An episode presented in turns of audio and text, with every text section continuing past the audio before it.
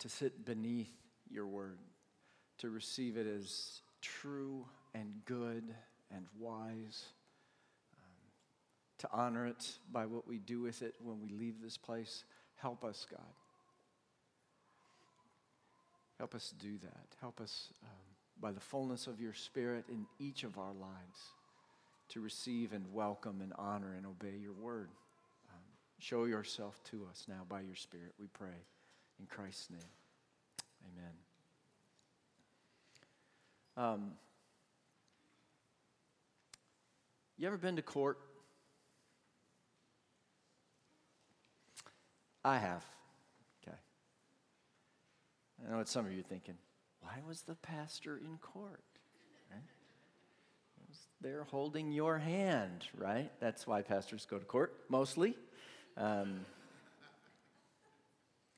one of the things you realize when you're in court, right? The judge is king of the courtroom. And uh, that's what a guy named Clifton Williams found out. Clifton Williams was headed to the courthouse in Joliet, Illinois to support his cousin who was going to be sentenced. Now, at the precise moment that Judge Daniel Rozak was reading the sentence, Clifton let out a loud yawn. Because of that ill timed yawn, the judge cited Clifton for contempt of court and handed down a sentence of six months of jail time. Now, ironically, his cousin, who was scheduled to be sentenced, only got probation, but Clifton, who went to court just to support his cousin, would go straight to jail. Clifton's father argued that a yawn is an involuntary action. But the prosecutor in the courtroom that day said it was not a simple yawn. It was a loud and boisterous attempt to disrupt the proceedings. Right? So here's the lesson okay. don't insult the judge. Don't insult the judge, even by a yawn. It's a bad idea. It is a bad idea. And I want you to keep that in mind today um, because today we're going to court. Um, that is the setting of Psalm 50. If you'll open up your Bibles there, um, Psalm 50 is, is a courtroom scene.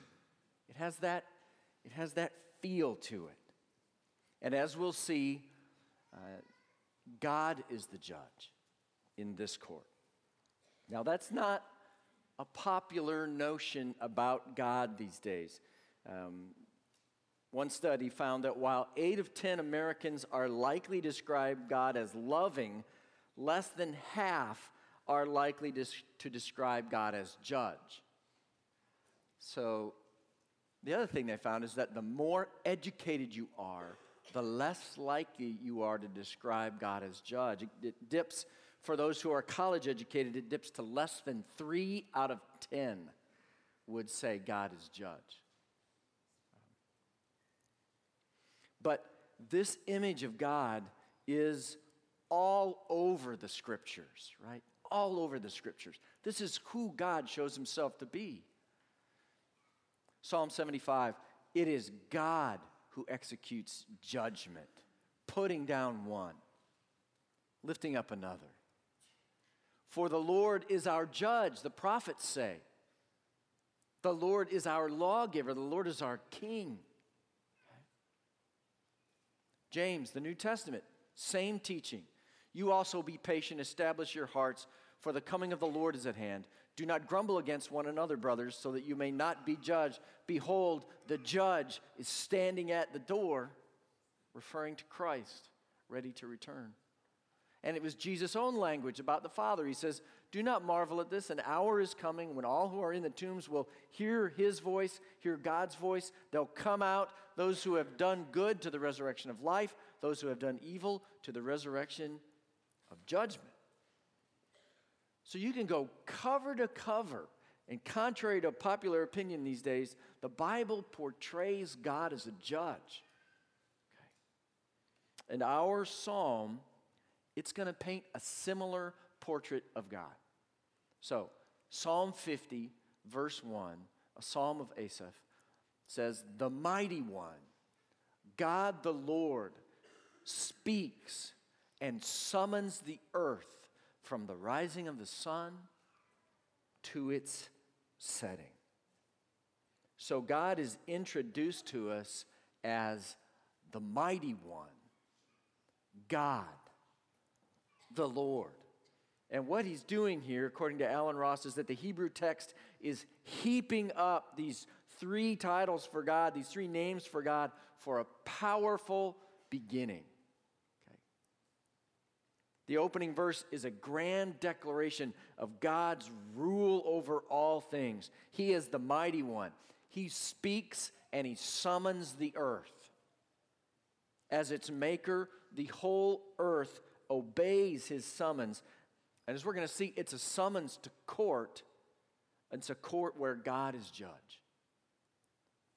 Verse 2 Out of Zion, the perfection of beauty, God shines forth.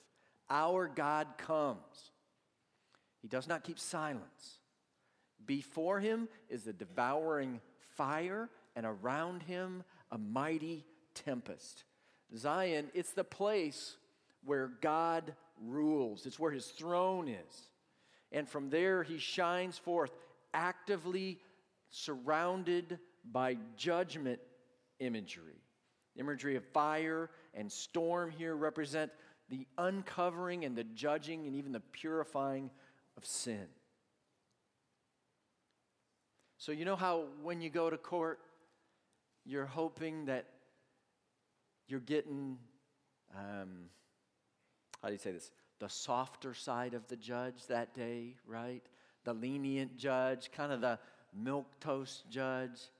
Not this judge, okay? That's not the imagery that's painted in this case. Verse 4 He, God, calls to the heavens above and to the earth that he may judge his people. Gather to me, my faithful ones, who made a covenant with me by sacrifice the heavens declare his righteousness, for God himself is judge. Okay. So the courtroom scene is set. Okay. Heaven and earth are summoned as witnesses. And God is over all of creation. He's, he's the judge over all creation. Heaven and earth are summoned by him, and they do his bidding. So this is no lower court judge, right? There is no higher court of appeal here. And he is a righteous judge. That means his judgments are indisputable and true. There are no errant judgments. There are no mistrials. There are no appeals. God is judge. And his own people are the accused. Verse 7 Hear, O my people, and I will speak, O Israel. I will testify against you. I am God, your God. Not for your sacrifices do I rebuke you, your burnt offerings are continually before me. I will not accept a bull from your house or goats from your folds. So clearly, God testifies against his own people. He does so as their God, the one they ought to be faithful to as a reflection of their covenant. He's their God. Now, it's a little confusing here because, on the one hand, it sounds like their worship is acceptable. It says, Not for your sacrifices do I rebuke you, your burnt offerings are continually before me. But then, on the other hand, right at the next phrase, it says, I will not accept a bull from your house or goats from your fold. So the problem wasn't that they weren't worshiping, they weren't offering sacrifices, or they weren't even, it wasn't that they weren't offering them in the right way. The problem seems to lie somewhere else. Somehow, they have insulted the judge, and their worship, their offerings are now unacceptable to him. We pick up on how in the next few verses. Verse 10 Every beast of the forest, God says, is mine. The cattle on a thousand hills. I know all the birds of the hills, and all that moves in the field is mine. If I were hungry, I would not tell you, for the world and its fullness are mine. Do I eat the flesh of bulls or drink the blood of goats? Okay. See, the, the problem, it seems here, is that somehow they thought God needed their offering in some way. He is emphatic, He does not need it, right? Because the whole world belongs to Him, everything in it. If He were hungry, and that's a hypothetical because God has no unmet needs. He is all sufficient. If, if he were hungry, he wouldn't need their help because he owns it all. He doesn't eat the flesh of bulls or drink the blood of goats. Those things offer God no sustenance. Now, John Piper writes about this and he says, You can see more clearly here what the insulting mindset was that the people were on trial for. They had a view of God that made him dependent on them. They slipped into the religious notion that their gifts were somehow meeting God's needs and that he would be a loss without them. And his response is to say he does not need their sacrifices for two reasons. One, he's never hungry, he never eats. He is always totally satisfied with what he is in himself and what he does for his glory. His food is to do his will. God is an infinite ocean of supply, he says, not a little water trough that needs filling with the buckets of our supply. Acts puts it this way the book of Acts, chapter 17. The God who made the world and everything in it, being Lord of heaven and earth, does not live in temples made by man, nor is he served by human hands as though he needed anything, since he himself gives to all mankind life and breath and everything. So, what, what they had done was they had made God small in their eyes. Okay? He's no longer the great all sufficient, holy, unique God. Instead, they made him needy, dependent, like the gods of the peoples around them. Okay. I ran across this description of um, a Hittite ritual for establishing a new temple for the goddess of the night. This is the way that they would sacrifice to their gods, okay? Some of the gods that surrounded Israel. They offer the ritual of blood with a kid, a young goat. Afterward, they offer the ritual of praise with a lamb. Afterward, the lamb is burned, and they bring for the deity all the stews one warm bread, one sweet bread, one jug of beer, one pitcher of wine, and they give to the deity to eat. So the deity needs the people to feed him. Okay? Let's be clear God does not need our beer, all right? That's not our God, okay? We don't worship that God. We worship a God who is all sufficient in all things, always able to meet our need, never needing us. Pastor Jimmy Snowden writes The Israelites' problem could have been the result of the infiltration of Canaanite theology, the surrounding people, their theology and practices into their worship of Yahweh, their, their God, the true God. Canaanite idolatry was, in many ways, a religion of equality, he says.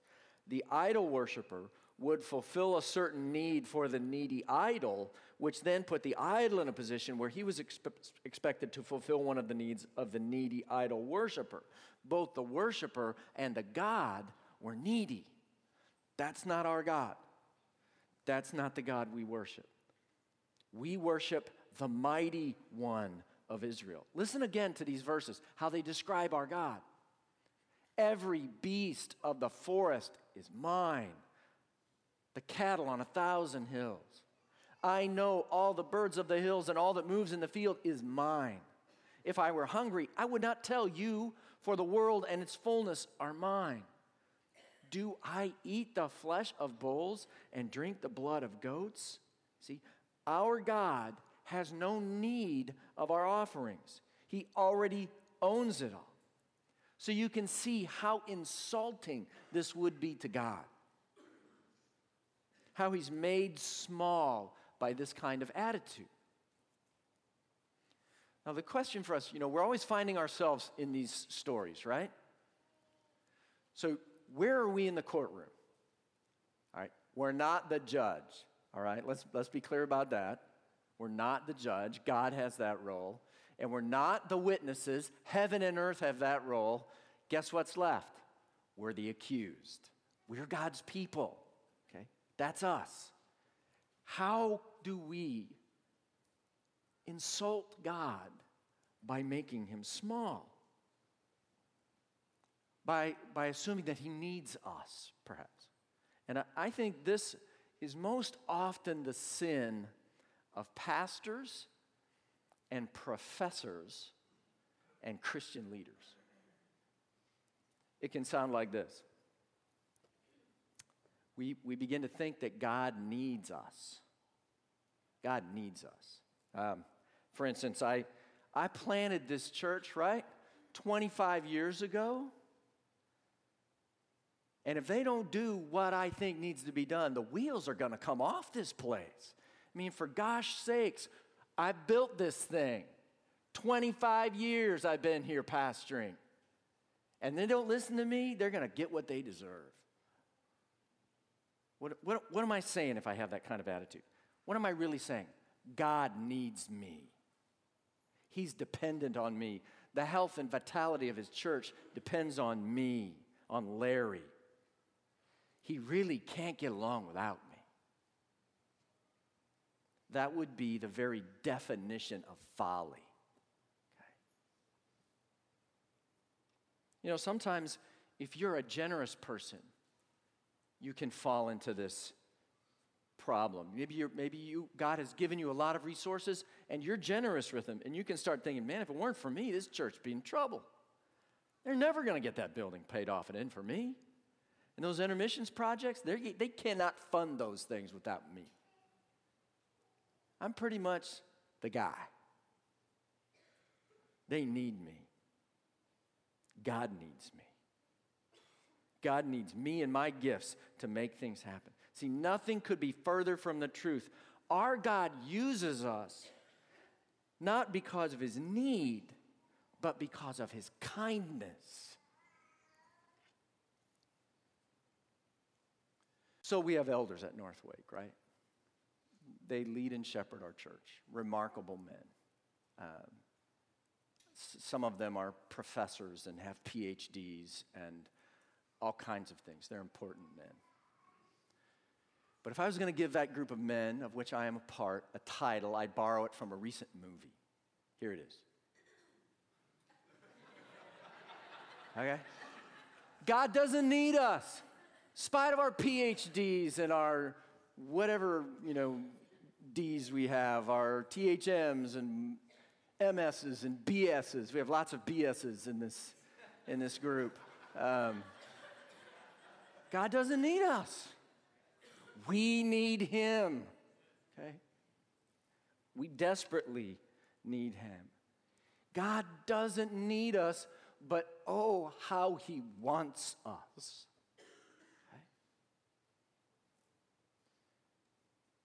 Allen Ross, in his commentary on this passage, says that um, they were performing the right ritual for the wrong reason. Not the animal God wanted, it was them. Now, there is a corollary that's equally troubling to thinking that God needs us.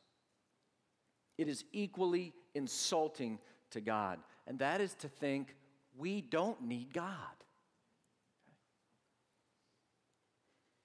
We become independent we become self sufficient. And this is where the, the analogy of parent and child breaks down when we talk about God. We're raising our children to be independent of us. It's a good thing, but that's not the case with God. Okay? Um, God wants us to depend on Him. But we are inclined towards independence, and, and mostly this happens not, not by intentionality necessarily, but just by forgetfulness. And it shows up most prominently when we forget to pray. Okay? We forget to pray, we've forgotten God. We've forgotten how much we need Him. And it, it looks like this. So you got a busy day ahead, right? The day is full, and you're a little bit anxious about it. And so your intent is to start a little early to get a jump on the day. So stuff happens in the morning as it always does, and a little early turns into a little behind or a little late. And now we're scrambling, right? We've got that day, the busy day in front of us. You could call it a day of trouble. And we're running late. So, what do we forego? What do we forego? We forego what we don't need. What don't we need? Well, off too often, we don't need prayer. We don't have time for prayer. Which is another way of saying we don't need God. We don't have time for God. At least not as much. We don't need Him as much as we need something else. So, is it your pattern to pray about your day before it starts? That morning, the day before, the night before. To pray about meetings, about classes, about papers, about tests, about conversations, about appointments, about travel before they happen. To say to God, God, this is my day, it waits for me, and I need you. I need you. Um, there's this old saying that haunts us. It says, A day without prayer is a boast against God. Are your days boastful? Are they insulting to God because you're saying, I don't need you? I got this. Do you evidence your need for God by preemptory prayer? I love the way O. Hallesby writes about it in his book about prayer called Prayer. He says, As far as I can see, prayer has been ordained only for the helpless. He says it, it is the last resort of the helpless, indeed, the very last way out. We try everything before we finally resort to prayer. So you see, in Psalm 50, their infidelity to God wasn't necessarily to false gods as much as it was to an elevated self. Okay? They thought they could handle it, they didn't need God. They trusted perhaps in their own works, thinking that God needed them. John Stott reminds us that this is absurd. He says, To suppose that he who sustains life should himself need to be sustained, that he who supplies our need should himself need our supply, any attempt to tame or domesticate God, to reduce him to the level of a household pet, dependent on us for food and shelter, is again a ridiculous reversal of roles. We depend upon God, he does not depend upon us. You ever find yourself quoting this little verse? I think it comes from Proverbs 32. It goes like this God helps those who help themselves. Right? The idea is that God is most happy with, most honored by those who pull themselves up by their own bootstraps, right? Um, and the thinking is that this is what God really wants from us to do our best and offer it to Him and say, Look what a great job I did for you, God. But there are two really important things to be mindful of in that thinking. First, there are only 31 chapters in the book of Proverbs. Okay? That ain't in the Bible. It ain't scripture. It ain't true. Secondly, it is absolutely impossible to pull yourself up by your own bootstraps. It can't be done. Near as I can tell, this is about the best you can get by pulling yourself up by your own bootstraps. I think that is what this cow was trying to do. This is what you get. It can't be done. You can go home and try it. Grab your bootstraps, pull yourself up, go buy new boots. Can't, it can't be done. And this kind of theology, which is, this is theology, thinking about, about God and His world, it's insulting to God. It makes Him small, it makes Him like other gods, make believe gods. It makes Him like us, which makes Him really small.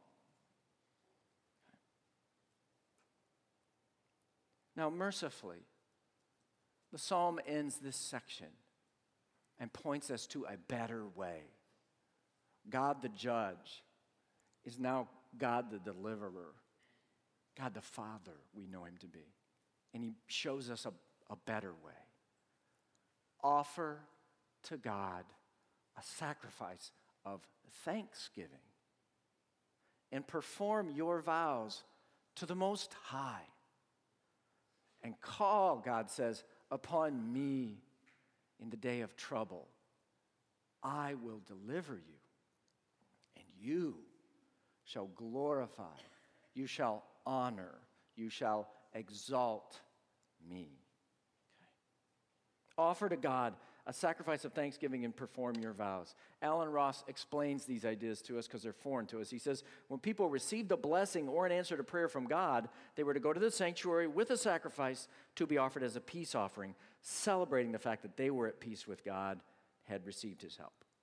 Okay. So when the animal was on the altar, they were to stand there and declare what God had done for them. And then they would all eat the sacrifice together as a communal meal the meaning would be clear to all. They were making a sacrifice to acknowledge that they had needed God and that now they were praising Him for meeting that need. Okay? That's what a thanksgiving offering is. It's saying, I needed God. And thanks be to God, this is how He helped me. Okay? He says, now, in this context, paying their vows had to do with offering their praise. During their prayers, the people often vowed the praise they would offer once God answered their prayers. So, God, if you will deliver me, I will give you glory, kind of thing. And once God answered the prayer, then the worshiper was oath bound to fulfill the vow and offer praise and thanksgiving. Pastor Jimmy Snowden helps us more. He says, The thanksgiving giving offering, thus at its foundation, is an offering which arises out of a recognition of both the self sufficiency of God and the need that humans have of sustenance, redemption, and life which God alone can offer. It is this sort of offering, along with its humble, needy posture, which the Israelites were failing to bring to God.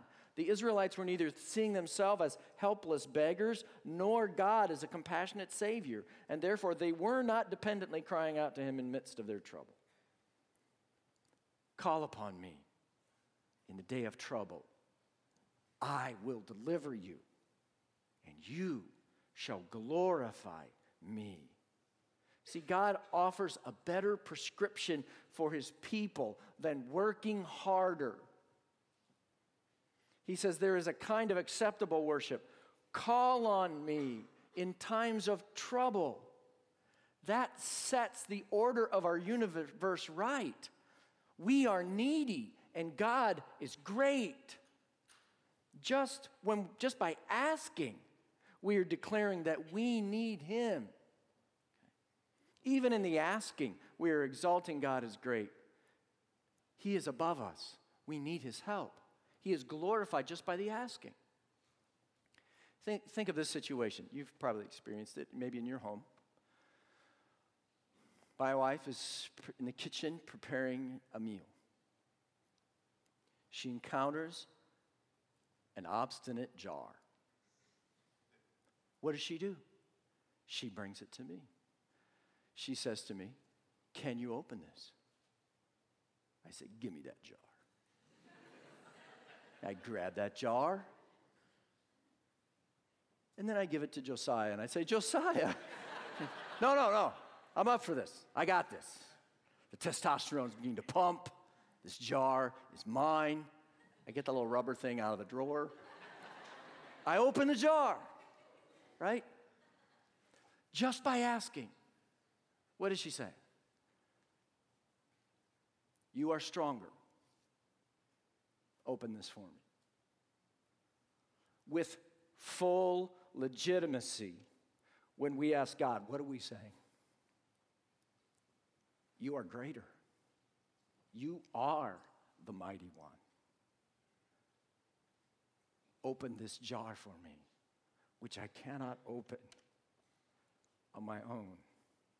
Just our asking, just our praying exalts God as great, right? Just in the asking, God is no longer insulted, He is exalted. But when we do not pray, He is not exalted. He is insulted that we think we do not need him. God loves it when we ask. Proverbs chapter 15, verse 8 makes it clear the sacrifice of the wicked is detestable to the Lord, but the prayer of the upright is his delight. The prayer of the upright is his delight. Just by asking, we are exalting God as great. Just by failing to ask, we're insulting him as little. But there is more. The psalmist tells us there is more than just asking, right? Um, Call upon me in the day of trouble. I will deliver you, and you shall glorify me. From this humble place, this helpless place, the psalmist says it's the day of trouble. It's the day when jars cannot be opened. Okay. We are to call upon God. I love what O. Hallesby says. He says, Prayer and helplessness are inseparable. Only he who is helpless can truly pray. And God promises to hear our helpless cries and to deliver. Call upon me in the day of trouble, God says, and I will deliver you. This is his promise. And this is who God is on almost every page of the Bible. He's our deliverer, He's our rescuer, He's our Savior. Right? This is who God is. Um, Exodus Say therefore to the people of Israel, I am the Lord, and I will bring you out from under the burdens of the Egyptians, and I will deliver you from slavery to them, and I will redeem you with an outstretched arm and with great acts of judgment. God is our deliverer. 1 Samuel 7, Samuel said to all the house of Israel, If you are returning to the Lord with all your heart, then put away the foreign gods and the Ashtaroth from among you and direct your heart to the Lord and serve him only, and he will deliver you out of the hands of the Philistines. God is our deliverer. Psalm 34 I sought the Lord, and he answered me, and he delivered me from all my fears. God is our deliverer. Colossians 1, he has delivered us from the domain of darkness and transferred us to the kingdom of his beloved Son, in whom we have redemption, the forgiveness of sins. God, from cover to cover, is not only our judge in Scripture, he's also our deliverer, he's our advocate, he's our rescuer. And I know it's, it's hard not to think, yeah, yeah, but what about that time when I needed God to deliver me. And by all appearances, he did not. What about that? And you know, those are those are difficult things. But one thing that helps me with those things is to step back and get perspective and say, should my one thing outweigh the cover to cover description of God in Scripture as our deliverer? Should my one thing nullify that? Should my one thing nullify all the other times in my life when He was my deliverer? Because there's a whole lot of them. A whole, whole lot of them. And He is, according to Scripture, eager to deliver, longing to deliver His people. Hallesby catches it when he says, Our helplessness is one continuous appeal to God's Father heart. He is forever occupied with hearing this prayer of ours and satisfying all our needs. Night and day, He is active in so doing, although we as a rule do not even notice it, not to speak of thanking Him for it. Offer to God a sacrifice of thanksgiving and perform your vows to the Most High. Call upon me in the day of trouble, and I will deliver you, and you shall glorify me. So, God here promises to deliver us in the day of trouble when we come to Him and call on Him and exalt Him as great. Sometimes the deliverance comes to us from the trouble, oftentimes it comes through the trouble. But God is committed to being our deliverer and to delivering us from trouble. That's His history from Exodus to the cross. He is our deliverer. And we are fools not to call upon His name with hopeful hearts on our day of trouble.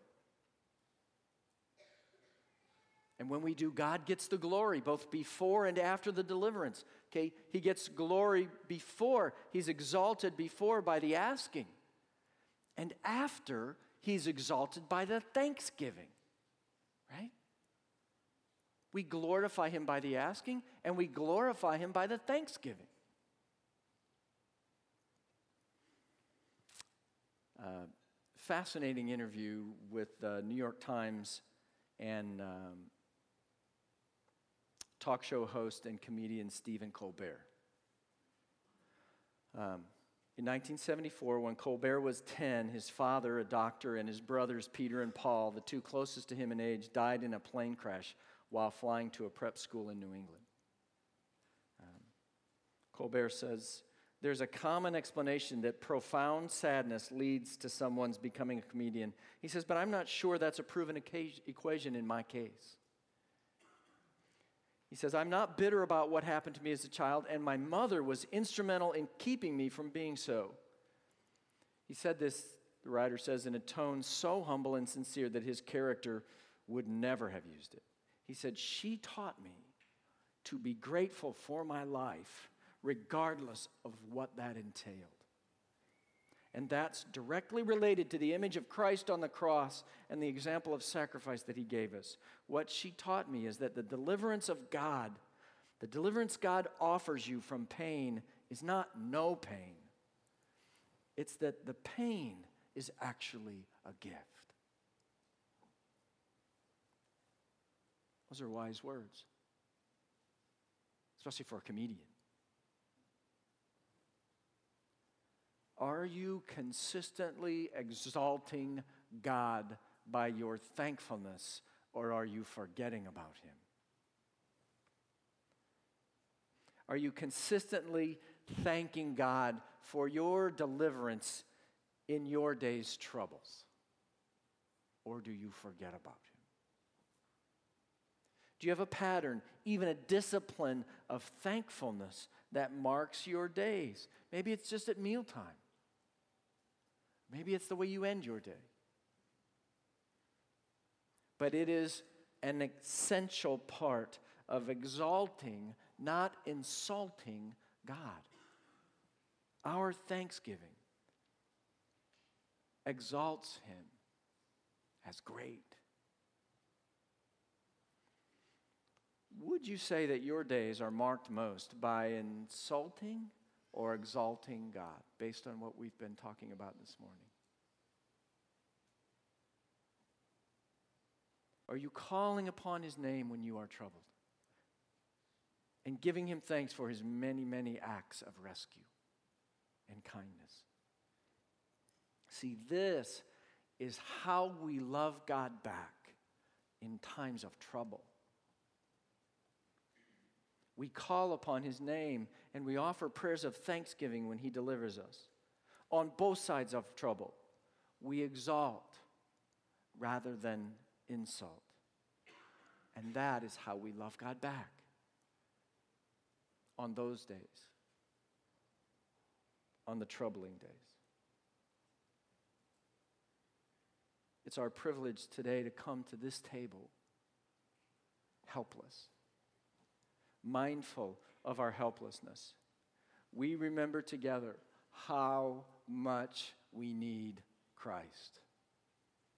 No one comes to this table and brings anything to it that helped with the lifting of the burden of their sin. We are all helpless to cover our own sin. We cannot wash it away, we cannot work it away, we cannot explain it away, but Christ can. Christ has. That is what he did on the cross, right?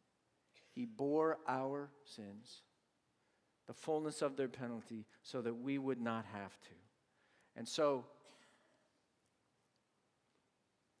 we come to this table and we are thanking, we're remembering, and we are thanking Him for His deliverance, for His rescue.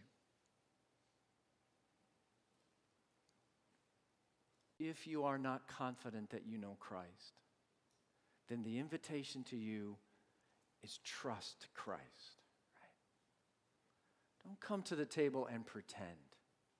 Instead, trust Christ. Trust that He is your deliverer, that He has borne your sin, and you, you cling to that as true.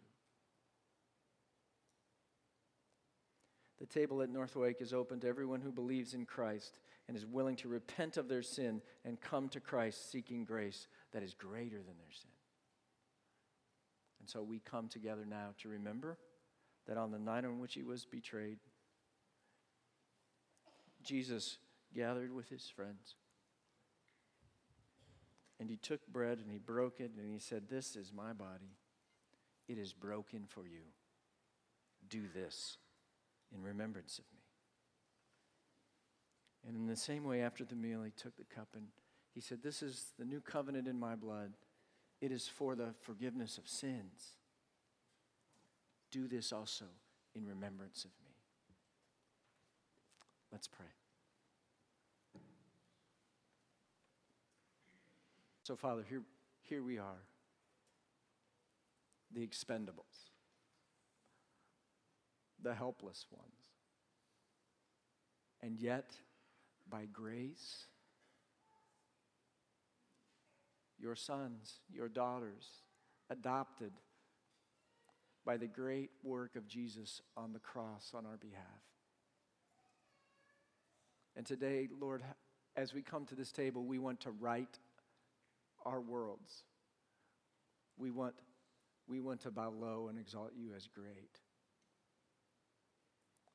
Only you could bear our sin. Only you could wash us clean as white as snow. And so we come and we remember and we worship and we exalt you as great as we give you thanks.